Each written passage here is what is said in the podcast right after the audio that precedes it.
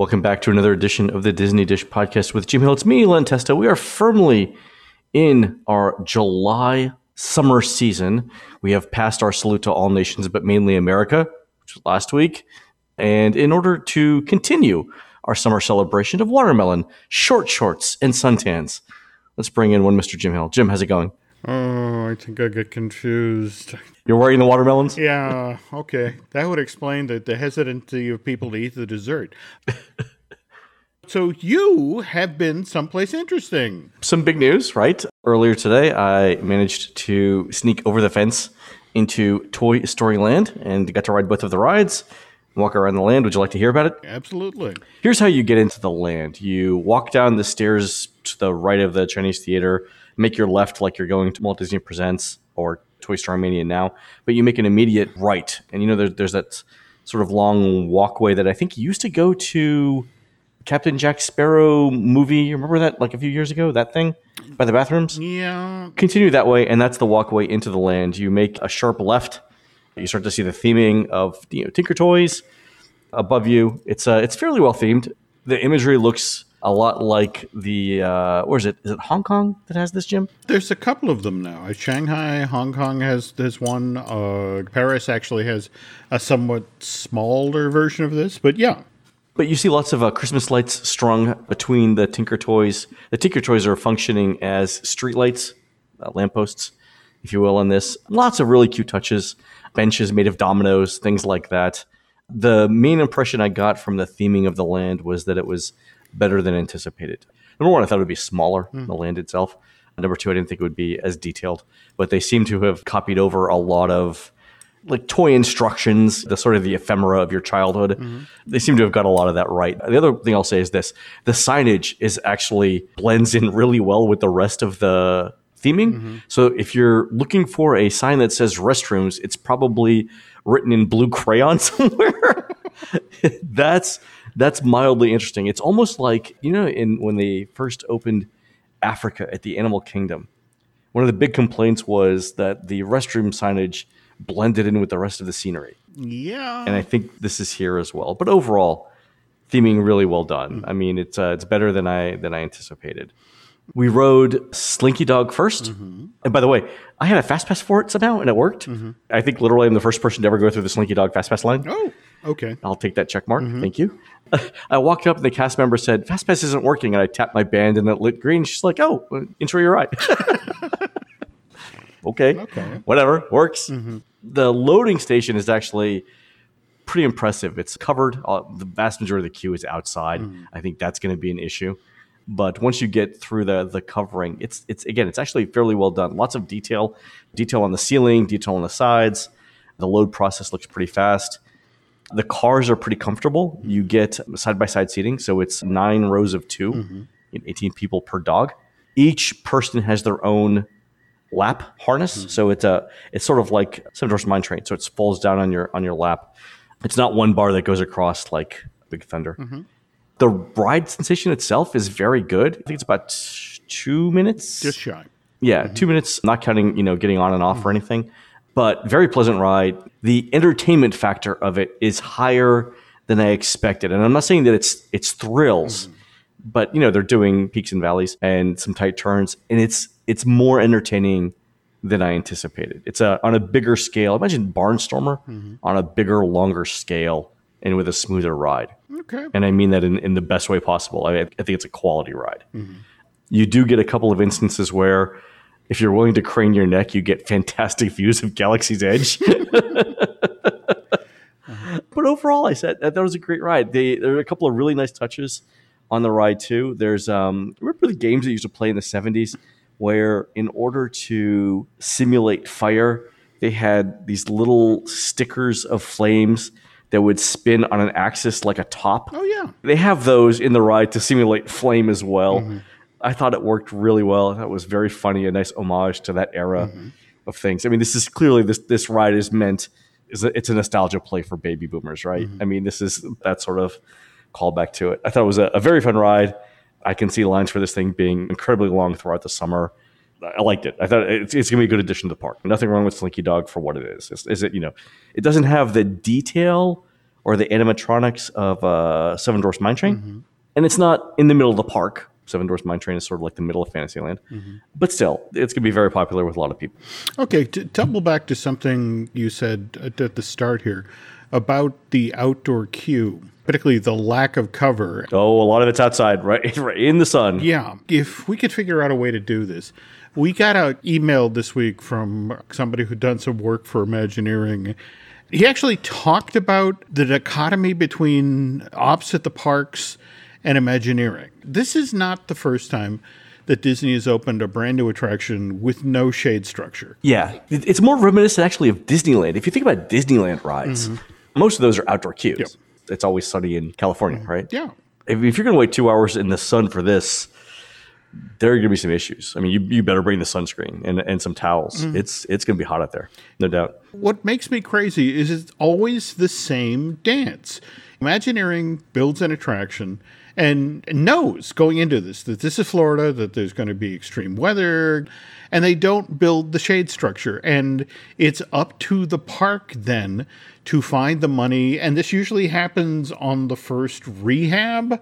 So we're 18 months Yeah. to two years after an attraction opens before we see the shade structure. And since this is a brand new part of the park that's going to have huge appeal to kids, so it's small kids standing in no shade for hours. This place has been open since 1971. I'm sorry, I know that as far as the Imagineers are concerned, they're all about spending the money on the ride and giving the guests the best possible experience. But Those that make it through the Trail of Tears, yeah, you survivors. I mean, the experience you're going to have is just phenomenal. I'm not faulting the Slinky Dog Dash. It's a wonderful kinetic for that back of the park. In fact, friends who have been in there for the nighttime variation on this thing just raved about the nighttime lighting package and how it's a whole. Yeah, it's going to look great at night. It's going to, I mean, uh, tonight it's thunderstorming, so we're not going out at night because we're not going to be lightning rods. But uh, once it officially opens, we'll go back and look at it at night. The pictures I've seen are, are just phenomenal. But you're right. I mean, they've got, here, so here's the, here's the thing, Jim. I don't think they can cover the queue because the Slinky Dog signage is only barely on the second story of the building, if you will. So, like, you know, the first story obviously is your entrance. Mm-hmm. The queue extends so far out in front of the building mm-hmm. that if you were to put covers on the top of the Tinker Toys, if you were to put canvas panels or something, you would basically block the entire view of the Slinky Dog signage, and you'd lose almost all the theming in the land, mm-hmm. unless it was somehow some sort of like clear signage. But I think that's that's the problem. It's not tall enough of a of a structure to see anything else. You would lose almost all of the visual theming in the land if you put covers on it. Now that's not excusing it, right? I mean, there are obviously many ways in which you can provide a covered queue mm-hmm. and theme it, right? You could have put the queue in the back of the ride and then covered it, right? I mean, you could do things like that. They do have fans mm-hmm. in the queue. I see three in like an acre. I don't know how that's going to work out. It's funny that you mentioned it too, because every cast member that I've spoken to mm-hmm. said exactly the same thing. That like, I hope there's enough fans, mm-hmm. and they said it like in a way that they know there's not enough fans. If there's going to be a problem, it's going to happen right off the bat. It's going to be because obviously it's opening last day of June, so we're you know going into July. If there's a problem, it'll happen very soon. Oh, the other thing is this: mm-hmm. because it's an outdoor roller coaster ride, mm. if there's lightning in the area, they dump the queue oh. and they shut down the ride, which every day at three o'clock will happen. That said, uh, the ride itself, good. I give it three and a half stars. in Okay. Okay. How about the land itself? Does it feel like 11 acres? Yeah, it feels bigger than uh, than I anticipated. They weren't operating the restaurant when I was there. It looks like they were they were getting ready to, for some sort of event tonight. Okay. So they weren't selling uh, foods. I did hear that the brisket sandwich was really really good, and I keep calling them tater tot nachos, and I'm I am constantly corrected by Disney media who look at me sternly and do air quotes to say potato barrel Ah. Because tater tot apparently is a trademark word. Potato barrel nachos. All You right. don't want to get on the wrong side of Ore-Ida's legal department, Len. exactly. There are people buried in ditches in Idaho. I mean, if there's one thing we've learned, it's not to cross a, a, a lawyer in Idaho, right? Yeah, potato land. It was definitely bigger than it than it felt, and I can see how it's going to be a decent exit for Galaxy's Edge when Galaxy's Edge opens. to double back to the restaurant, the friend of the show, Angela, was there this past Sunday for the cast member preview. And in fact, you know, ironically enough, her ticket was in the 3 to 3:30 window. So yes, as she was there, the skies opened up and they chased everybody out of the land. But she was talking about how they stopped and got food at the lunchbox, and it was this wonderful presentation. But again, they see the storm coming on the horizon, and they go to the outside seating area where there's this sea of, of tables, but only two umbrellas. Everything has umbrellas now, Jim. Good, good. The umbrellas are actually pretty decent. Like you could you could stand under them and not get too wet, even in a torrential storm. These are sort of the fancy schmancy umbrellas with the, the sort of the vent in the top thing. Is did, did you have one of those or? There's a variety of those around, and then there are other. I mean, they're colorful, right? They're like a heavy vinyl Oh. or a plastic. There was absolutely absolutely no problems with those whatsoever. Okay, what ended up happening with Angela is when the skies opened up, evidently the way the vents are set up, the water pours down the center of the umbrella, which unfortunately is where they set their tray. no, really. So they went from sandwiches to soup in about 30 seconds. Oh, I didn't notice that, but I can I can totally see it. And of course, Toy Story Land is planting the flag for the repositioning of the park. Going forward, we're going to see Galaxy's Edge, huge part of the identity of this park,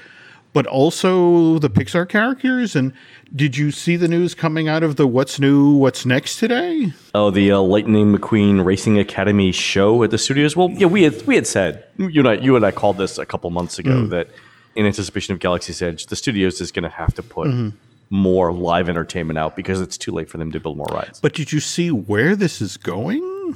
No, I did not. They didn't say that. This is going inside of the Black Box Theater on Sunset, the studio showcase. Ah, okay. All right. So that makes sense though because they, they can't get rid of a show to add a show. Yeah. Uh, So what is this gonna be like a dance party? the way they're describing is it's sort of a greatly enhanced meet and greet that it's Lightning McQueen looking back on his career. Mater will be in the space. Likewise, Cruz Ramirez, that that's the new young racer character from Cars 3. I'm assuming it really is more of a come in, the characters talk for a moment, and then it's more about getting your pictures taken with the characters, and then they chase you out of the building for the next group of folks to come through. But get ready for the pixification of that side of the park because between those two points, there's a lot of real estate that Launch Bay is sitting in that obviously is going to be kind of useless once Galaxy's Edge opens. So Yeah, that'll shut down pretty quickly. Or they might they might keep it open just as overflow. I can't imagine them closing anything once uh, Galaxy's Edge opens just because the people. Oh no, no, definitely. First first year, year and a half, but everything has to stay up and running because of the crazy capacity crowds. But as we look toward 2021 and beyond, watch that space. So Jim, let me ask you this question. I heard a, uh, a rumor today that uh, Toy Story Land in World cost two hundred million dollars to build, which is fifty million dollars less than Hogwarts at Universal. I couldn't believe that number. I would believe maybe half of that number. The horticulture department did an amazing job and the signage and that sort of thing. This was all working backstage. Part of the cost of the construction of Toy Story Land, as well as Galaxy's Edge, was the demo, the pull down, having to reconfigure the conduit and water pipes and that sort of thing. So, yes, all of Hogsmeade, Universal got all of that for 175 million back in 2010 did you get to the end of the land where there's supposedly going to be like Grand Avenue, sort of a queue holding space for folks going into Batuu, or That's where I think the, the queue is going to be. I think that's where the entrance is going to be. Going to be. Interestingly, they walked us in mm-hmm. In an area. It was broken asphalt. Mm-hmm. I'll, I'll leave it at that. It was not paved. It was not finished. Mm-hmm. It was uneven asphalt, mm-hmm. and you could tell like it was half, sort of like half paved, half concreted over. This is clearly not going to be a pedestrian walkway, but it's a snake shaped sliver of land between Galaxy's Edge and Toy Story Land. I think that's going to be either an emergency exit or an alternate dumping ground for people coming out of Galaxy's Edge. You walked back to, you know, the far end of Pixar Place. Mm. If you were to walk past Toy Story Land entrance on your right, and you walked all the way to the end where that where that fence is, that's where they let us back in No. to Pixar Place. But I don't think that's going to be open except again for emergencies. Mm-hmm, mm-hmm. All right, Jimmy, you want to take a quick break and then we'll uh, get on with the rest of the show? sure. All right, we'll be right back, folks.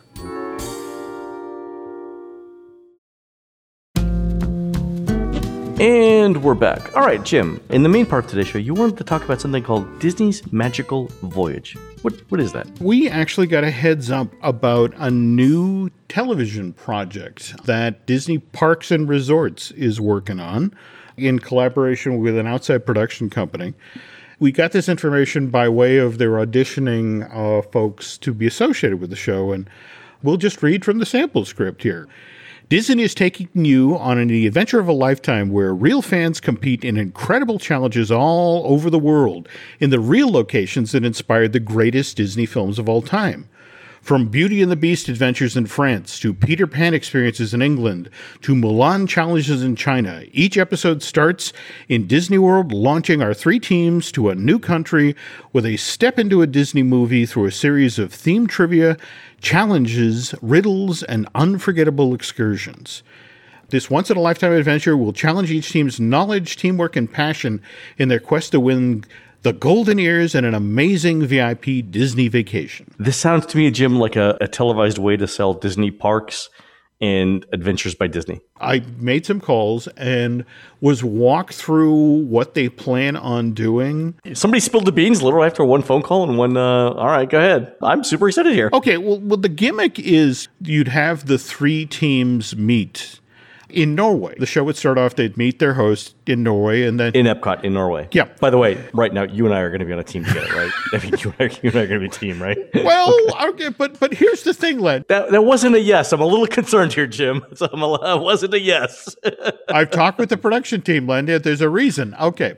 You start off in Norway. And of course, the camera pulls back and shows Frozen Ever After. And, and they proceed to talk about, you know, they show you clips from the Frozen movie. And, you know, for example, they show how in the background of the film there is the rosemaling that is used to give you that authentic Norwegian feel. And then uh, Yep. they were going to walk these folks through the Sommerhus and point out, oh, and we have rosemaling in here as well. And then you meet with Anna and Elsa in the photo area, who then hand them the envelope. This is your quest. This is what you must do. All right. There's then a smash cut to these folks in actual Norway. Adventures by Disney, Norway. That's- yeah. All right. All right. So you're now in Norway, and it's one of these things where it's like, please help find our friend Sven. And it's like, you're now herding reindeer. it's basically the Disney version of The Amazing Race. yeah, exactly. That, that's what I was thinking. You know, so you cut back and forth from the free families. Again, you're not going to get that one annoying family. In fact, that, that evidently is the note that there's going to be. You know how reality shows are cut together and you get the villain, the annoying guy for the season? It's actually one of the reasons why I like the Great British Baking Show because there is no villain. You've been sucked in by that too? I love that show. So there's is there going to be a villain? One of these three families is going to be the villain or no? No, no, that that's the whole notion Uh, that okay. everybody's All going right. to be It's- nice. It'd be very un Disney to have a to have to be like that. Okay, all right. this is going to be an hour long show. There, the first season will have. They're trying to suss out now six to ten episodes because a large amount of this is a, a, massive exercise in coordination between parks and resorts, between the studio. Oh, yeah. they're talking about. One episode that starts in the Chinese pavilion that goes to footage cut from Mulan, and then you're in China, but they have to coordinate this because they're going to start shooting that live action version of Mulan in the next six months or so.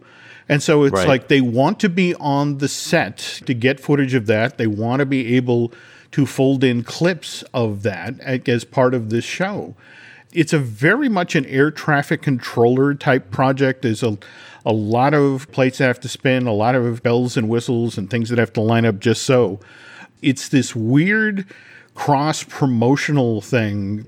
Adventures by Disney is right in the front window, but also Parks and resorts are going to be pushing new rides and attractions. Uh, the studio, they want it to drop fall of next year because obviously, if they're going to do the Norway thing, that's when Frozen 2 arrives in theaters, November of 2019.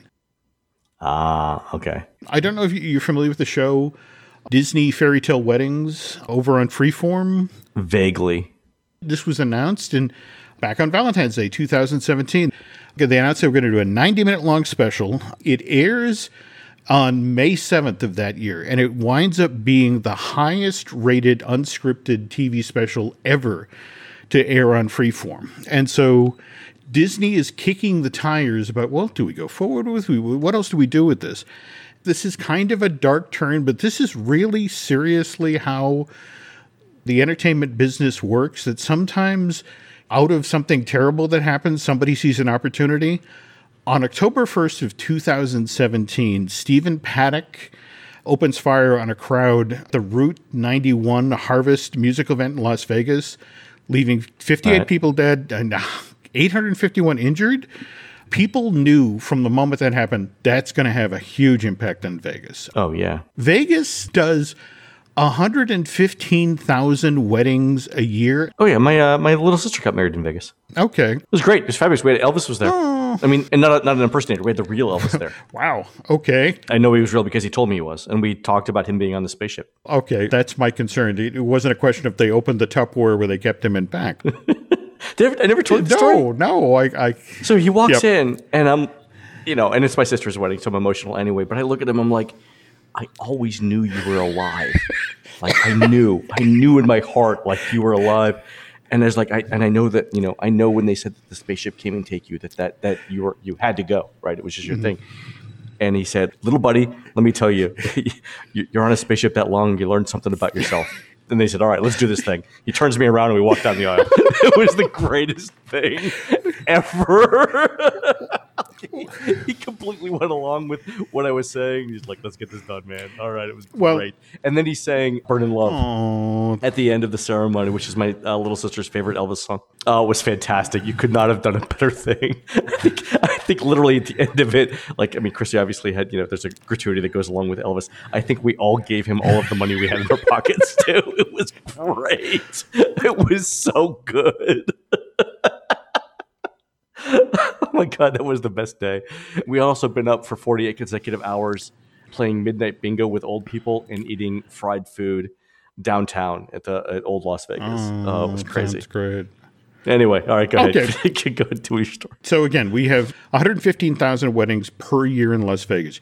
Disney World, on the other hand, there's only 2,300 weddings done on Disney property per year. Oh, that's nothing. Yeah, comparatively, that's nothing. Yeah. It's just one of these things where it's like, there's a lot of people who are suddenly going to have second thoughts about having weddings in Las Vegas. We can potentially capitalize on this. So that shooting happens on October 1st. October 17th, Freeform announces that a seven episode series based on the Disney uh, Fairy Tales Wedding special is going to debut on Freeform in 2018. And but then okay. two weeks later, that's not fast enough. Disney has second thoughts. So what they do is they actually peel one episode off of that pile and they announced that for Freeform, which is the reconfigured ABC family, and they do that broadcasting event every holiday season, the 25 Days of Christmas, they're going to take one of those episodes and drop it into the 25 Days of Christmas programming event as a holiday special. So it's literally called Disney Fairy Tale Weddings Holiday Magic. Oh, okay. We're now waiting for the show to officially launch, and it does in May of this year on, on Freeform, and it's doing ridiculously well. But here's the thing in March of this year, the Orlando authorities finished their inquiry on the Pulse shooting. Mm-hmm. Disney came so close to having its own Route 91 Harvest festival situation. Oh yeah, I know. Yeah. Omar Mateen, the night he eventually went and shut up Pulse, 10:30 on the night of June 11th. So he's literally he's he's decided he's going over and he's he's going to do something horrible. And but he's 10:30 that night he's at Disney Springs. They've got him on Disney security video and basically he's casing the joint and he sees that there's just too strong a police presence. And right. he he eventually leaves Disney Springs, but he doesn't leave Disney property. In fact, this is the thing of the inquiry. They have him on Disney property. He's on his phone. They've actually got his Google searches. He's at he's typing in Walt Disney World Resort. He's driving around property. At one point, they get a ping off of his car at 12:30 at night. He's by Epcot but the thing is, Epcot had closed at nine o'clock at night. So he literally arrives too late, and the, there's too many uniformed police on property. He's not comfortable there. So he's in his car on Disney property. He types in Orlando nightclubs, and two names come up Wow. Eve and Pulse. And he he first drives to Eve. And the thing is that Eve has police cars blocking off the street and he defaults to his third choice. He goes to Pulse. I love that there are people who are watching this fairy tale wedding show and are learning, for example, one of the more recent shows showed a, a wedding party out in front of the Chinese pavilion where they had the those lion dogs. Actually, one of them delivered the ring for the ceremony. Oh, really? Oh, that's nice. They're doing some fascinating stuff in sort of bumping out the borders of what people would consider as wedding venues. Because one of the reasons Disney can only get 2,300 weddings going on property is because it takes time to turn the wedding pavilion. I mean, there are days where they're doing four and five weddings a day in that thing. They start at Yeah. nine o'clock in the morning, and just each one of the brides thinks it's their special day. But again, it's like landing planes at O'Hare. That's what they're doing now with the show. Is they're showing that. Well, have you thought about having your wedding at Aulani? Have you thought about you know having your wedding in front of the castle or Pioneer Hall? And again, to swing back to Disney's magical voyage, this is all going to be about not only hyping the films, but it's like, oh my God, do you know about this amazing package that Adventures by Disney is, is doing? And that we could go to China and visit the set of where they shot the live action Mulan. So right now, it's all about, I guess, they're looking to shoot the pilot there's some discussion about where they're going to go for the pilot and right now maleficent 2 is being shot Oh, really? Uh, is uh, Angelina Jolie? yes she is and in fact that's the the interesting conversation is that is Maleficent actually set in a particular country? You know, and do we have an Adventure by Disney package that would go oh, you know that that's that they're doing that. You know. That. Yeah. What have we got that's shooting over the next nine months? They want to get the pilot of this up out of the ground for late 2019, early 2020. But again, it's, you know, where do we shoot and what film is coming out when? And half the fun of doing the show is people lobbing things through the mail and making us aware of stuff and then having to sort of beat the bushes to get some additional information. Oh, that's fantastic. And I appreciate uh, everybody sending stuff in. Next time, Jim, I want to talk about a, uh, a survey that Disney has sent out asking about new theme park names. Uh-huh. Some of those are pretty interesting. I, I sent that to you. You saw it. Let's talk about it on the next show. How's that? That works. All right, folks, you've been listening to the Disney Dish podcast with Jim Hill. We are produced fabulously by Aaron Adams, who likes it when other people play with his Tinker toys. Don't forget to write a review of our show on Stitcher and iTunes. And please tell us what you would like to hear next. For Jim, this is Len. We will see you on the next show.